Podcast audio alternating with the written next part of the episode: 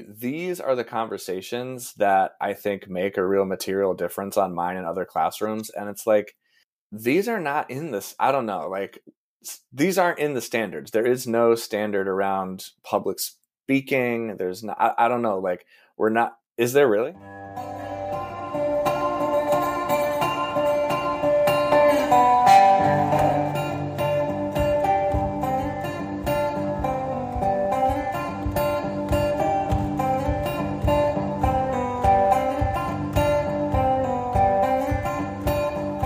All right, everyone. Welcome back to The Broken Copier, a conversation about teaching. My name is Jim Maris. And my name is Marcus Luther. So, this is an independent and listener-supported podcast. The goal of the show is to connect with a passionate, diverse group of educators to bring helpful analysis and collaboration to folks working in the classroom. Uh, most importantly, the show is about saying thank you to all the teachers out there, past, present, and future, who understand their classroom practice through a lens of equity and change. If this is your first time listening, welcome. We'd love to hear from you on social media at The Broken Copier, and you can subscribe to episodes and other writing at the broken copier dot substack dot com. If you'd like to support, we'd love for you to rate and review the podcast wherever you stream and to text your friends a link to an episode so they can tune in as well. Marcus, we, we're back. It's been a little while. Yeah, it, it has. It's been uh, a we've been surviving. Uh, I think like the positive spin is that we've been uh, locked into finishing the year purposefully in our classrooms. Uh, the honest spin is probably more just saying we've been drowning with things to do and not enough time to do it. Like so many teachers out there can probably empathize with this time of year. But I'm really, one, it's good to see you. Uh, you and, too. You too. Uh, I think I appreciate this and thinking about this conversation because it's so easy for summer itself to kind of wither away any clarity. Uh, I think so the school year kind of drops off. It's like you, you do all this th- this work, you're exhausted, and you collapse in the summer. And there's not always space to capture just kind of like how you felt, what you learned, what you're thinking about. And then you show back up in August or September, and you kind of get slapped in the face with reality, and you kind of start from scratch sometimes. So I, I think it's important. And I appreciate the chance to just talk to you about uh, how things are coming to a close. Yeah. Uh, so that's where I'm at. Uh, but I guess to get us started and just kind of launch in, uh, my question for you as our bell ringer, as uh, we are primed to do, is compared to other school years, in one word, how would you describe this one? I... The only word that comes to mind is is tougher.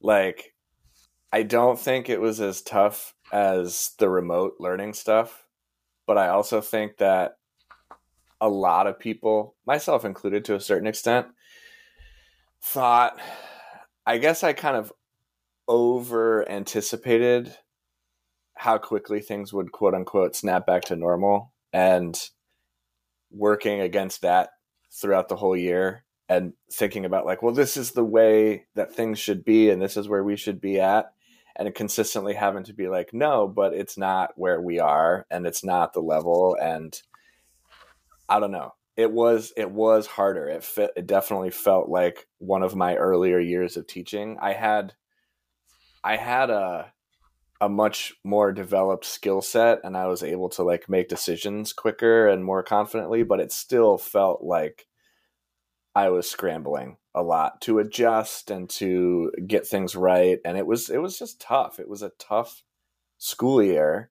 Um, it was a, it was a good school year. And I, I certainly think it was a lot better than last, or, you know, remote instruction for sure, and last year, but it was tougher. Like it was, it was not one of the easier school years I've ever had. No, I appreciate that. I think from people I talk to here online, uh, that seems to be a prevailing sentiment. I mean, I myself, one of the posts I wrote recently was about absences in particular, and like what it was like to navigate the uptick in chronic absences. It seems like is nationwide. And as we still kind of adjust to whatever this new normal is after returning back to normal. And I think like that contradiction itself, we're still resolving or reconciling with. But for me, I'm gonna I'll, I'll go the positive spin because uh, I know I'm not always the one who takes that uh, vantage point. The word I would use reflecting on this is intentional. Uh, and I felt like on my end, just narrowing this, this was one of the years where it really felt like I, I had my hand on the steering wheel pretty well. Like I, mm-hmm. I had systems going into this year that I wanted to bring in and execute. Uh, I, I made some adjustments at times that were in response to feedback and, and worked out. Uh, I felt like not that there weren't struggles, but when there were struggles, Uh, I try to be really uh, open about them with people around me, whether it's like my, my school team, my P L C, uh, my students, quite honestly, uh, mm-hmm. and just being transparent, being intentional and making the class, like, especially as we get to this closing part, I feel pretty good right now uh, about how our classroom ended and the choices that were made, and then kind of some choices I can make going forward to even uh, improve from there. So uh, I think that is that mid-career teacher vibe, as you noted, like kind of you have the, you know, tools on the tool belt that you can pull out, but also the idea of like what systems work for your classroom and being really cognizant and intentional about those systems and how they operate throughout the school year. Uh, it, it feels good to say that. And I just want to make sure while it was tougher, uh, I f- do appreciate how experience can translate into intentionality in the classroom, and that matters, and it's something that just takes time, and uh it's something I like to write about, and I'm just really grateful to have that uh going forward, because I think it bodes well for the years ahead in the classroom. Yeah, I could tell from from the things that you were, have been writing and uh posting that I've intent it makes a lot of sense. You are a very intentional and reflective and transparent teacher, which I think is really awesome. Thanks. And it's been uh I, this year, more than any year, like the the amount of things that are in the classroom that came from someone else's classroom is like mm-hmm. at an all-time high for me uh, in terms of other teachers in my school who I'm incredibly grateful for that I work with, uh, online, Twitter, uh, our Broken Copier community, and emails we get from them. Mm-hmm. Uh, I think that's how like teaching should be, right? It's not like a, a competition. Like we're all trying to mm. do the same thing for our kids, and uh it works better when we're working together. So I know that's like a cliche sentiment, but I have like could list off like ten different things we did that someone shared and I used and borrowed and adapted. And uh, it's, it's a cool thing. It's why I, one of the reasons we do this, right? Like yeah. This is what we want for all teachers to have, is that network of support and ideas to get better. Mm-hmm. But let's, let's talk about your, like, I, like I'm curious. Yeah. yeah. Like, your finals week this week, right? Yeah, this coming week. Yep. Yeah. Same here. So like, I, I get that we give finals. I think we've talked about this too in previous years about oh, the yeah. actual finals, assessments, et cetera. Mm-hmm. But taking, you know, nuts and bolts aside, my question for you that I think is worth having as a conversation is how do you create closure in your classroom, in your classroom community for students? Yeah. This is this is a tough question. I think this is, um, I would I, I want I'm I'm thinking okay. I'm not comparing myself to this uh, masterpiece of a show, but I felt like the end of Succession was just so good. I really I think they did like a really good job. You don't think so? Let's not go off on that tangent. Okay, all right. Let's talk about your classroom. My point is, my point is, the I think a lot of shows, like I, you know, Game of Thrones, that ending, everyone was was upset and mad, and there have been other shows that the ending is, you know, people are disappointed. Like endings are really hard. I think in books, in television shows, it's it's hard to pull this together, and I feel like I really felt that too. I think that I was.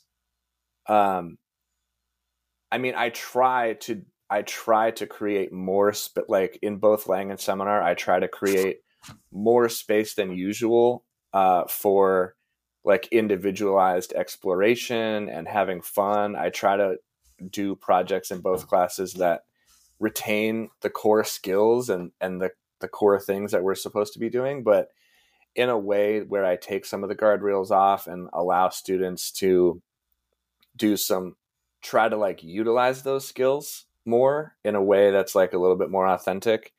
Um, so for A P seminar, we did a podcast episode and I had a couple requirements in terms of like, I was listening for their, you know, integration of sources because it's a research class, and, and I'm listening for like, is your argument emerging from other sources uh, and, and nuanced perspectives? And I was so proud of like how psyched the students were about their podcast episodes um, and their, their ability to just sort of, they were really excited to delve in and have conversations with, with themselves and each other around like school and stuff that they're interested in. And I was really proud. One of my students, they asked me, they were like, well, as part of our research, can we interview people? Like, can we have their, can we have other people's interviews be like what our sources are? And I was like, yeah, I think if you can get interviews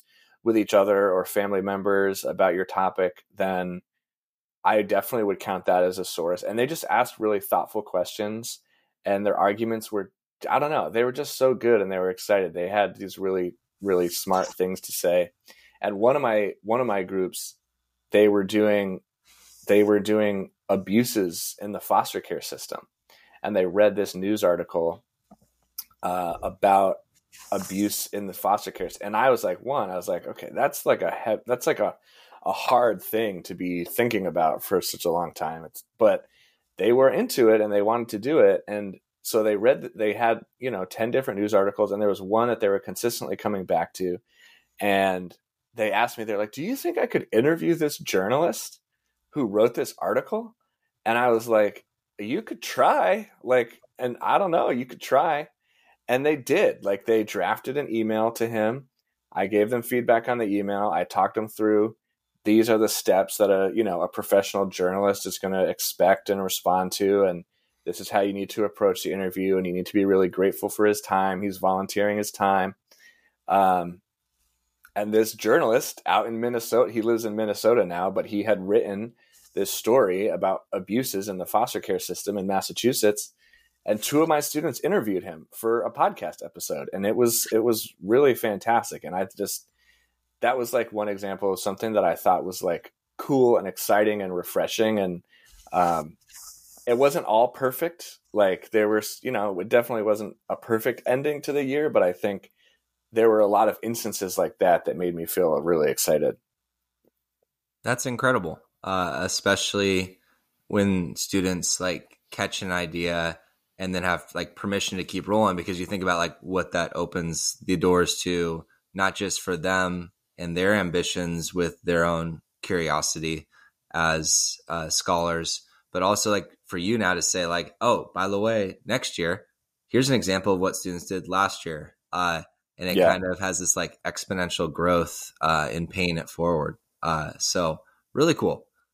Uh, it sounds also like we're kind of aligned on this a little bit with, yeah. uh, yeah, I, I think I talked about it last year, but like we have, uh, basically with the exams being as early as they are compared to the school year for us, mm-hmm. uh, in A P, we, the students basically finish the exam, walk back in the next day, and they get, uh, a project that is, uh, asked them in two thousand twenty-three words this year to talk about what they find meaningful. And then they have basically synthesize several genres. It has to have some analytical writing over text we've covered.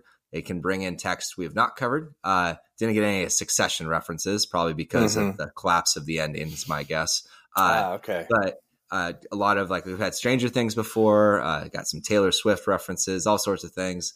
We Great. Get narrative, we get audio, and we get some sort of visual and some creations with visual. So uh, a lot of students interviewing family members to go along with their narrative, and they embed that in the project. And the documents themselves are, I'm in the middle of grading them and reading them. And it's a very uh, cool thing to finish the year with. They're ma- mostly mm-hmm. juniors. So I'm going to have them future me their project to a year from now. So it pops back up in their inbox a week before they graduate next year. Uh, yeah. But the cool, my thing that I really enjoy with that is our final day, because I have some flexibility on what that final day looks like uh, semester exam wise, is a presentation where I basically have a slide deck and they have the title of their project, which has to be a haiku, uh, a visual from their project, uh, a quote of their choosing from their project. And they just get like one to two minutes to talk about what they find meaningful uh, to their peers, and then receive affirmations from their peers on it. Uh, mm-hmm. And it's not going to lie, like it's it's hard to find closure at the end of a school year, especially in a high school, because so much is going on. It's kind of like it's talking to someone, like land in a plane in an asteroid belt, just because there is no sense of gravity. There's like the schedule, and they're all good things like graduation, end of year sports, concerts. Yeah. It just feels like you never have all your kids together at the same time. The schedule is completely misshapen. So I just, to have that one final moment as a classroom community after all they've built is, uh, and also just like, I was talking with students and they kind of were noting like that I'd taken a step back. Like a lot of our, we had a lot of student centered conversation where I was just like not guiding them at all and just kind of mm-hmm. sitting and listening, uh, their final projects and like this. And I do get, and I, I name this, like, I like to hear the sound of my own voice. Like we're literally mm-hmm. on a podcast right now. Teachers like that, but it's been really, I think, important to be intentional about stepping back in this last uh, like six weeks or so of school with this group and just giving them space to kind of take the reins. Uh, and I'm excited for this upcoming week where like, I mean, I, I, I click next on the slideshow for the next one, but it's basically the kids talking to each other about what they personally find meaningful and why. Uh, mm-hmm. and, uh, I like that. It's, it feels good. So uh, that's how we're wrapping it up in terms of our closure. That feels right for a literature course, especially. Like, why else do you read literature? You know, that I, I like that a lot. That's really great. Yeah. So have you, when you think about the start of the year, mm-hmm. what's something that you want to take from how this year's coming to a close that like, I literally have a Google document open of like thoughts for next year that I've been like yeah. filling out the last couple of weeks, talking with students. Like I'll like put it on the screen and be like, hey, like yeah. I need some ideas. Like here, here was something I struggled with, a choice I made. What do you guys think? Let's, let's do a quick poll. Let's talk uh, and just listen. Like what's something that you're holding on to for next year from the way this year's coming to a close? I'm definitely, I'm going to give you two. I'm going to give you two. Um, I'm definitely holding on to our, uh, what we call commonplace routine. Um, it was very, it was a real challenge in the beginning of the year. We talked a little bit about extra credit and, you know, giving extra credit, which I know you hate, uh, as kind of like a bribe for students to share their work. Um, But by the end of the year, I the students were really willing and able, especially this this the very last round. I taught we we I first had a conversation with students about like my reflections on, you know, I don't really I don't really want to be giving extra credit for people sharing. Like what I want this to be is a space for uh, you to feel like other people hearing your writing is a really valuable thing just inherently in the moment. Um, and we had this whole conversation about like the transactionalness about grades and all that, but we did get to a place where like I talked to students and we did get to a place where they wanted to read and they were much more open and they were, they were sharing a lot because all year long, the things that they were actually writing in in their commonplace entries in, in response to our texts were so it, wonderful and thoughtful and and and great. And I was telling them that, and I was just like, I I want to I, we I, we need to find a way to get to a space where you don't feel like you're judged because everyone in the room does want you to succeed, um, and so that that routine. And not using extra credit as a as a carrot uh, in order to get them to share and read is is good. And the and I just I think one of the ways that I'm going to do that is to just make that uh, writing routine like more impactful on your grade. Like I think a lot of them, the reason that they weren't doing it, and this you know this gets into the the grading conversation thing, but it genuinely didn't have a big impact on their grade because I didn't want it to have a big impact on the grade. I wanted it to be like kind of a low stakes thing. And the idea was if you get a, you know, a lot of at-bats and you don't have very strong, strong entries, like it doesn't impact your grade, but it's routine writing over time. But I don't know, like the students have said that they don't appreciate that. Like if, if they do work that is meaningful, that it should impact their grade, which I totally resonate with and think is really logical. So that's one of the wins. Um, and the other one is, which I know that you don't like, but the multiple choice. I think the the way that I've approached and tweaked and adapted multiple choice as a teaching and instructional tool and formative assessment has really driven reading comprehension, especially for, for difficult texts. And I think that I do multiple choice in ways that is, I, I'm proud of. Like I, I, I think, you know, I would say like, I think there's, I think the bad part of multiple choice is when you take this multiple choice quiz, it's really hard. And the teacher says, all right, you got a sixty on the quiz. Like, let's move on. Like I, I have space as part of my quiz taking routine for students to check their answers one time. And they can, they can use process of elimination one time to adjust all of their answers. Um, at the beginning of the year, though, even with that opportunity, the quiz averages were in like the fifties and sixties.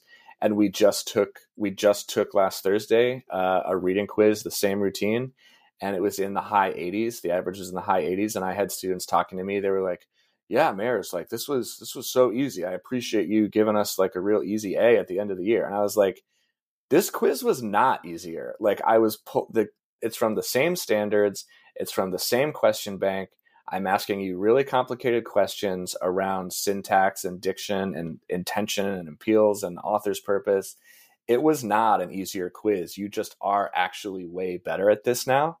And I was so, I was just really proud of that. And they, it was a good thing for me to point out to them, like, no, you are better at this now because you've, you've practiced this a lot. And I think um, starting the year with this routine and the way that I'm doing, well, I think I've gotten it to a pretty good place and I'm excited to start that next year. Yeah. And I very much uh, appreciate the way you talk about multiple choice because I think it's not what it looks like in the lived experiences of most students uh, in terms of what they uh, get out of it. And I think yeah. it's a really cool thing that I might have you send over some examples and processes uh, to learn from. Uh, for me, the struggle, just and we have time to lean into it a little bit, uh, is for me, it's more of a process thing uh, mm-hmm. in that it's so hard to replicate like revisions, retakes with multiple choice. Right. With the number of absences and things going on when like, well, these kids weren't here the first time. And then the day where we went over the results, these kids weren't here. And it gets yeah. a little overwhelming on my end. But I do think the way you're doing it sounds, I mean, at the end of the day, if it's guiding students, student learning, and they feel confident about the results, I'm very deferential to whatever assessment gets students to feeling that as a takeaway. So I don't think there's one path.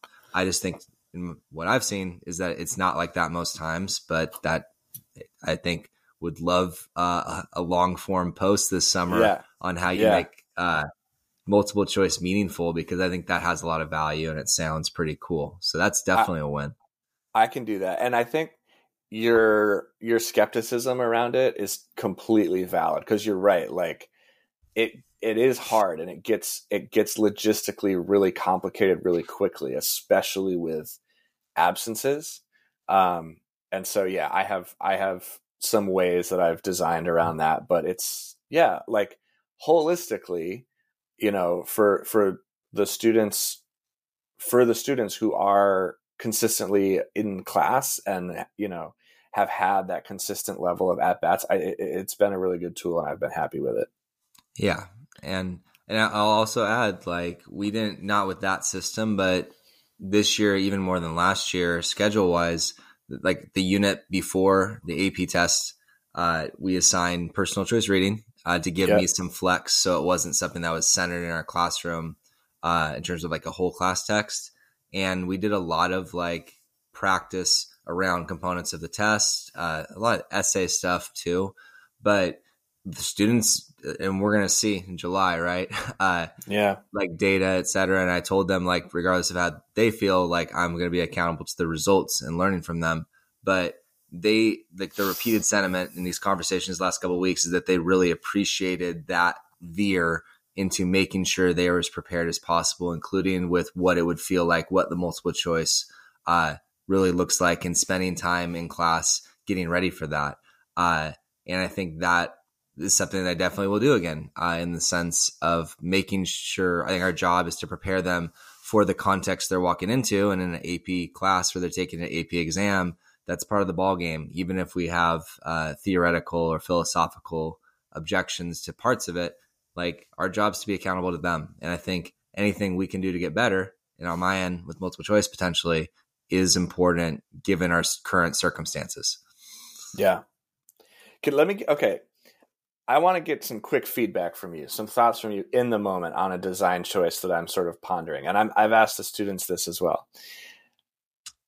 I have shared with them, uh, this is about the extra credit for sharing your commonplace.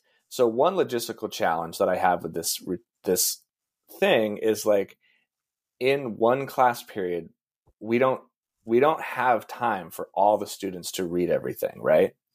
And so that to me is part of where the extra credit rationale comes in, because I do want it to be like a little bit optional.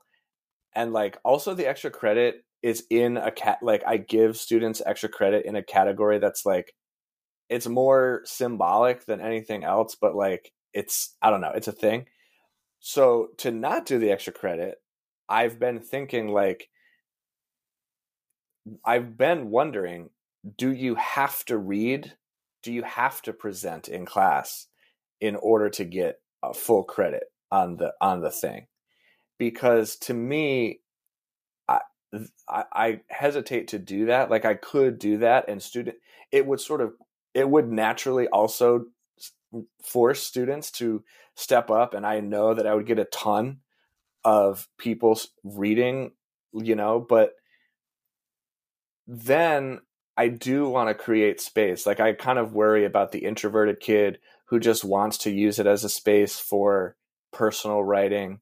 And I don't want to not give them one hundred percent if they are doing the writing expectation and skill building thing that I'm that that assignment is designed for. I don't want to I don't want to not give them one hundred if they choose not to read. Like, I don't know. That's the that's one of the things that I'm struggling with. So what do you think? Uh Three points. Uh, point number one, I think logistically, you're right that there's just never enough time to do all the things we want to do, uh, which is a good problem. It means you have a lot of good things to do. Uh, but I was, even in the conversations the past couple of weeks with students, they're like, oh, we could do this. Oh, look, look, you could add this. And I'm like, and I, then I'd show them the schedule and they're like, oh. Yeah. like yeah. At some point there, you're, you have, it's you know, zero sum. There's only so much time to do so many things. And if every kid, especially with student speaking and conversation and di- discussions, like getting everyone's voice in a class that for us, you know, thirty to thirty-five, that takes a lot of time. And there's mm-hmm. just, and then you throw in all the other logistics, it gets difficult. So I think you're right that it probably can't be like everyone every time. Uh, a potential, not solution, but uh, it could be either like a schedule over the course of a semester of like, mm-hmm. these kids are like, you're going to present X number of times, and either like there's a random drawing as you go, if you want to be a little harsher, or if you just want to say, hey, you're going to have to, this part of your grade is that you have to present two to three times this semester. And mm-hmm. that gives them some ownership of like, oh, this wasn't the time I felt most comfortable about presenting, but this one it is, uh, would give them some flex.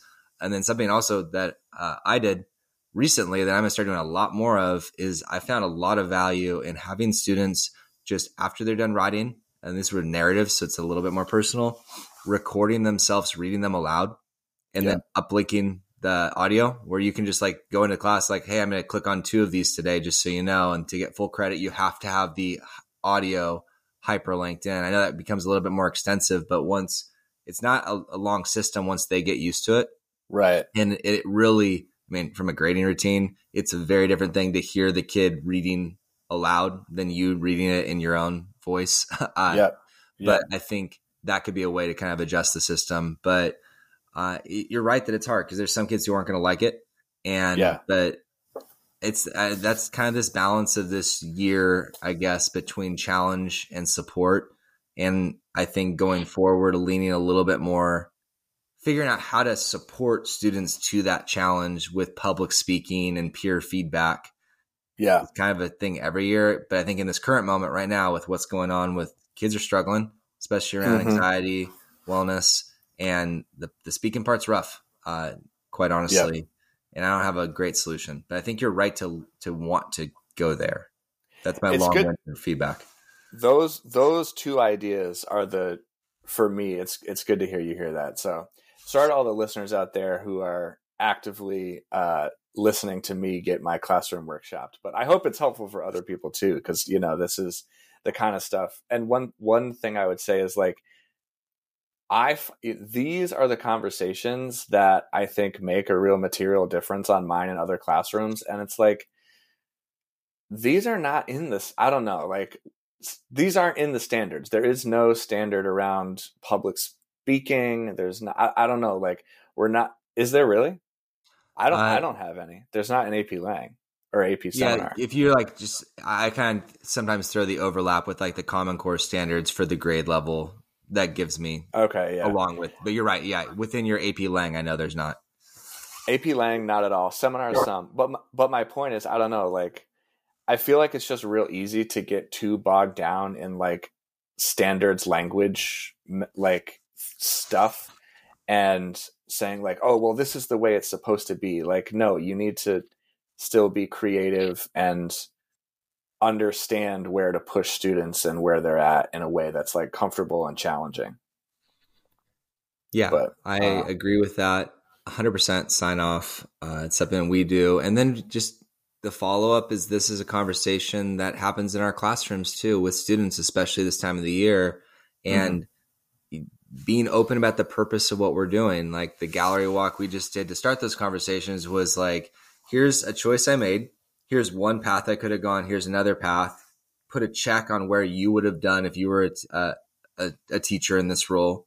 And then also at the bottom of each of those little placards, here are all my thoughts and reasonings behind it to be. And it was very helpful for me to not mm-hmm. just say, here were choices I made as a teacher, but also here were the justifications and values behind them. Not that they're right, but I mm-hmm. want to be open with that. It was a good process for me to go through and then just sit down with a clipboard and let them talk to each other and listen and really try not to like, you know, respond too much with rationales and reasoning and just and one, I got a lot of solutions for next year, like mm-hmm. literally plug and play. Oh, that solves everything I was struggling with. But also for them to see that teachers do make choices. Not all, not everything's a choice, right? There's things that we're locked into, school mm-hmm. building norms, et cetera, standards, but there are choices in all of our curriculum, uh, curricula, and students deserve to see that transparently and to have a voice in that process. And I tried to like bring that space into the classroom. So uh, I, I do think that us talking about it on here is also important and goes back to my point about summer, the collapse into it, where mm-hmm. we just, we're too tired and we don't have enough time to have these conversations as much as we should. Like, mm-hmm. I almost wish like students would get done and we'd have like several weeks of right, compensated right. support time to really brainstorm and even like do a presentation. Here's what I did well with like a small group of peers, maybe admin. Here's what went well yeah. in the classroom. Here's where we were struggling. I want to get better at. Can we brainstorm? Okay. And like, I would love that. I know I'm like, yeah, I mean, I, know, I want summer too. I'm exhausted, but like I, the way the system is set up schedule wise, it sets us up to do the same things again and again and again by not giving us space to reflect as much as we should.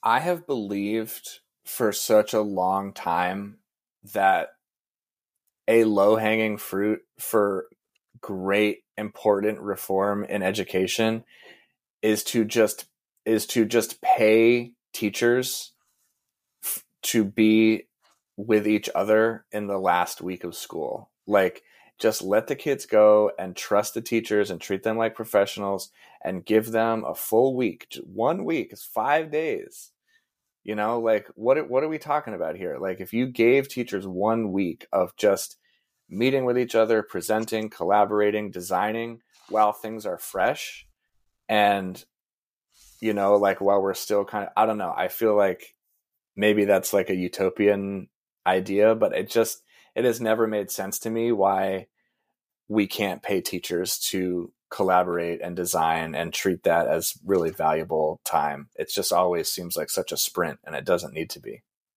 Yeah, it's uh, this. This is one of those where I do think I agree and sign off that systemically we're setting ourselves up to really not.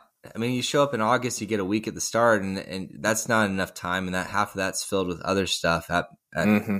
minimum. Uh, mm-hmm. It. I just could not agree more that we need to create those spaces, and then it gets to the situation where like you have to go find your own time and do it, right. and or like go you to all these start ridiculous... a podcast and yeah, it, it, like that's not like normal. We're not normal. We're weird. Yeah, uh, yeah, and. Or go to all these like random conferences and stuff, which I have all sorts of takes. I've never, on. Yeah, I will never do that. I never will do that. I don't care. I'm sorry. Sorry yeah. to my conference. Sorry to my conference people. Uh, I just, it's not for me. yeah. Like the, the education profit industry uh, yeah. with conferences in the summer is quite a thing, but yeah. we're at the end of the pod. We can throw on some stuff, but yeah. Well, I don't want. I don't. I don't want to end. I want. I. I. You've kind of talked a little bit about this with you. I want to. I want you to to sort of stamp some of your big wins that you are taking from this year too. I feel like you didn't get that yet. Yeah. Uh, well, I kind of started with like the intentionality thing. Uh, yeah. I would say, well, one like the the whole bringing in T Q E, the process from Marissa Thompson. Like I yeah. kind of beg on beg her to jump on this pod this summer at some point. Uh, right. But. The thought question epiphany system is one of those things that has just like drop it in the classroom as a system. And it has worked so versatily throughout the entire year in so many ways at different levels in my English mm-hmm. ten classes, A P. And I'm just, that was our first year doing a system, which never works as well as a, in my experience, it usually takes a few years to figure out a system that's yeah. that comprehensive. And I'm so grateful for that. And it's definitely something that I'm so excited to lean more into next year, but it was pretty immersive. Uh, it was like our whole like octopus thing. Yeah. It, it worked. I've had multi, like three different new oct- octopuses uh, hand created by students in this last week. One student looked at me and they're like, you're kind of stuck with this now, aren't you? I'm like looking at like my like shelves are filling with like student created octopuses. Uh, and I'm like, yep, yeah, you know, it's, it's not the worst problem to have, but mm-hmm. Another win that I'm really excited about was I think last year, and another, it was a good year, but I didn't feel like I, through the lens of students' eyes, understood how they saw themselves as better writers. And that's something mm-hmm. that we did some other stuff and we wrote a lot of things, but I didn't think like they had a story of how they had grown as writers. So this year, I really tried to lean into that as one of my kind of cornerstones. Uh, they had an ongoing document that they just kept adding their process reflection, and then they get mm-hmm. their feedback, and we'd have really intentional feedback days where they would then update that document. They would return to that document and annotate it, like and say like, oh, here, going back to T Q E, here's some thoughts, questions I have about my own journey as a writer. They hyperlinked all their essays into that document. So it's like a one-stop shop for everything they've written. Uh, and then we ended like last week when we finished that document, uh, they had to come up with a title of their journey as a writer this year and sh- go around the room and share those titles. Uh, and just like reading through the documents now, like it's not just like students saying like, oh, I'm better as a writer. It's like they can name here the, what I understand about who I am as a writer, what I still need to do going forward. And it's very nice on my end to have a document of every student's thinking about themselves as a writer mm-hmm. at my disposal, whether it's a conference or like me supporting them better. Uh, mm-hmm. It's a really cool system. So uh, that was, that's a win that I'm going to take and amplify next year because it's definitely, uh, when you have a system win, it makes a big difference because it's something oh, yeah. replicable and it's not just like this really cool lesson or this really cool funny moment in class, which are also really important, but it feels sustainable and it feels like something worth sharing too. So I'll try to work on that on my end. Yeah. Yeah. it, it's been a good year. Great. I feel it's, good. I feel good too. I think Saturday. You're positive too. This is a happy. This is a happy pod. This is a happy pod. I think, you know, for for all of our tens of listeners out there who, uh, I think, you know, I, I I've been excited about this community. I think this past the this spring has been tough, and you and I living on different time zones, especially, has been logistically challenging. But uh, for those of you out there who are riding with us and sticking with us, you know, hopefully you get something valuable, and, and we wish we send you all the best vibes to your classrooms, and hope that you're, um, you know, wrapping up your year well in a, in a good space. And I'm sure it was messy. I'm sure it was not perfect, but uh, that's the work. And, and if you're doing the work and trying to stay positive, I think that's, that's very, very key. Yeah. And, and also just like, as much as like, we're still growing, it's been a, like with the whole Substack thing, it's, it's getting close to a year, but we've got teachers and educators from pretty much every, like looking at just like school email signups, uh, almost every state, uh, represented, which is a cool thing. Uh, as yeah. that community grows, we've got several different continents, and we get, it's fun to get the random messages from all other, all over the world. Uh, mm-hmm. so I, I just appreciate echo what Jim is saying, that this community is really important. Partly is like a representation of what we both hope teaching can be. Mm-hmm. I know that like the internet and all that stuff is a scary, negative, dangerous place at times, and not always the most supportive as a teacher in terms of what you're seeing and hearing. But I do think there's a lot of value in finding connections and learning from each other. Uh, I think we both try to live that out with what this is and what we try to post and share. That's the only goal of this. Like, we're just trying to put our yeah. stuff out there and learn from each other. And we're going to keep doing that, because uh, there aren't a lot of simple things, but I think one simple thing should be that sharing wins, and, and also sharing things that we're struggling with uh, puts us all on the same page, and we can get better. And that matters for kids. So that's where I'm at, and appreciate you all for sticking around, listening, and we'll keep on uh, trudging forward in this messy world. Absolutely. Um, thanks, Marcus. Let's, uh, we got summer break coming up, so we'll be a little bit more flexible. Hopefully we'll, we'll get some, some good pods in before, before August starts, but uh, it was great to see you, man. And I'm congrats on another year, and, and I wish you all the best with wrapping everything up. Same to you. Take care, Jim. You too. The Broken Copier is an independent, listener-supported podcast for teachers. The show is written and hosted by Marcus Luther and myself, Jim Maris. I do editing and sound design for the show as well. Thanks to Casey Roberts, a blues musician born and raised in the Mississippi Delta, for writing and supplying original intro music. Thanks to Tom Csatari, a jazz musician, composer, and teacher currently based in Australia. Right now, you're listening to Woodstock from his album Garden, available now on Spotify. You can stream his music under the name Uncivilized. Fun fact about the album, it includes vignettes from a single called Rain Stomp, which was originally written to support Stacey Abrams' Fair Fight Action Network for Super Tuesday in twenty twenty. Check out all his work at guitar uncivilized dot com and uncivilized tom dot com, where you can sign up for guitar lessons on Zoom, just like I do. Links are in the show notes. Thanks very much to my sister, Courtney Milavec, for the graphic design you see on our social media and episode posts.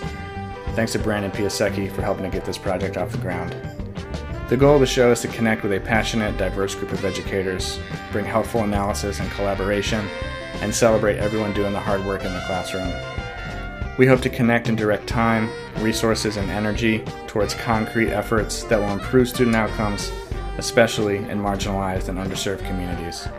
We are not the only ones doing this. We want to honor and say thank you to the many educators out there, past, present, and future, who already understand their classroom practice through a lens of social justice and change. We'd love to connect with you, hear about what you're doing, and give you a space to share your work.